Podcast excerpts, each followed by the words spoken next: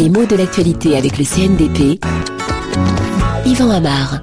C'est cette nuit la nuit américaine. C'est en tout cas comme ça que l'affaire est présentée par un certain nombre de journaux et même de radios.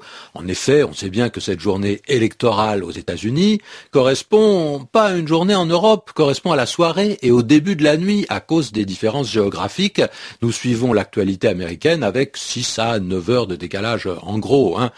Le terme de nuit américaine, donc, se comprend. Mais s'il s'est répandu à ce point, c'est qu'il correspond quand même à une expression qui existe déjà. Il y a un jeu de mots, hein, il y a un calembour. Ce qu'on appelle en français la nuit américaine, eh bien c'est un terme technique de cinéma. De quoi s'agit-il? C'est simple, il faut simplement tourner de jour une scène qui, quand on la verra sur l'écran, est censée se dérouler la nuit. Donc il y a un certain nombre de procédés qui donnent l'illusion nocturne, hein, ou bien on va sous-exposer la pellicule, on va un peu moins éclairer la scène pour renforcer cette impression relative d'obscurité. On peut aussi utiliser des filtres qu'on place sur l'objectif de la caméra pour modifier la luminosité. Donc on fabrique de la nuit là où il n'y en a pas. Seulement on sait bien que le cinéma fait partie de ces arts de l'illusion. Hein. Donc il s'agit d'une nuit fabriquée, une fausse nuit pourquoi l'appeler la nuit américaine? L'adjectif américain d'ordinaire n'est pas associé à du faux, à de l'illusoire. Seulement le cinéma est souvent associé à l'Amérique. Non qu'il soit né là-bas, hein, mais c'est là qu'il s'est beaucoup développé, c'est là qu'il est devenu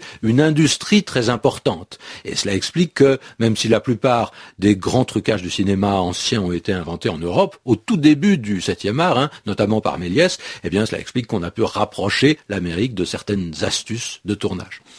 De toute façon, cette technique de la nuit américaine est moins employée aujourd'hui qu'il y a quelques décennies, et ce terme, il serait resté technique et pratiquement tombé dans l'oubli sans François Truffaut. François Truffaut, c'est un cinéaste français, euh, illustre, qui a intitulé La nuit américaine, l'un de ses films les plus connus.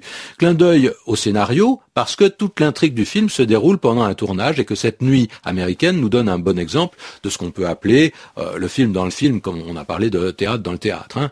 Et le cinéma, d'ailleurs, nous donne d'autres exemples d'expressions techniques purement françaises, mais qui empruntent à l'image ou au cliché de l'Amérique. Le plan américain, notamment, qui est un cadrage qui montre un personnage, non pas en pied, mais euh, à mi-corps ou à mi-cuisse, on le voit depuis les genoux ou un peu plus jusqu'en haut. Pourquoi? Plan américain C'est mystérieux, mais on raconte que c'est une allusion à des scènes symboles du western. On voit le personnage avec ses pistolets, comme s'il était là, en alerte, euh, en permanence prêt à dégainer.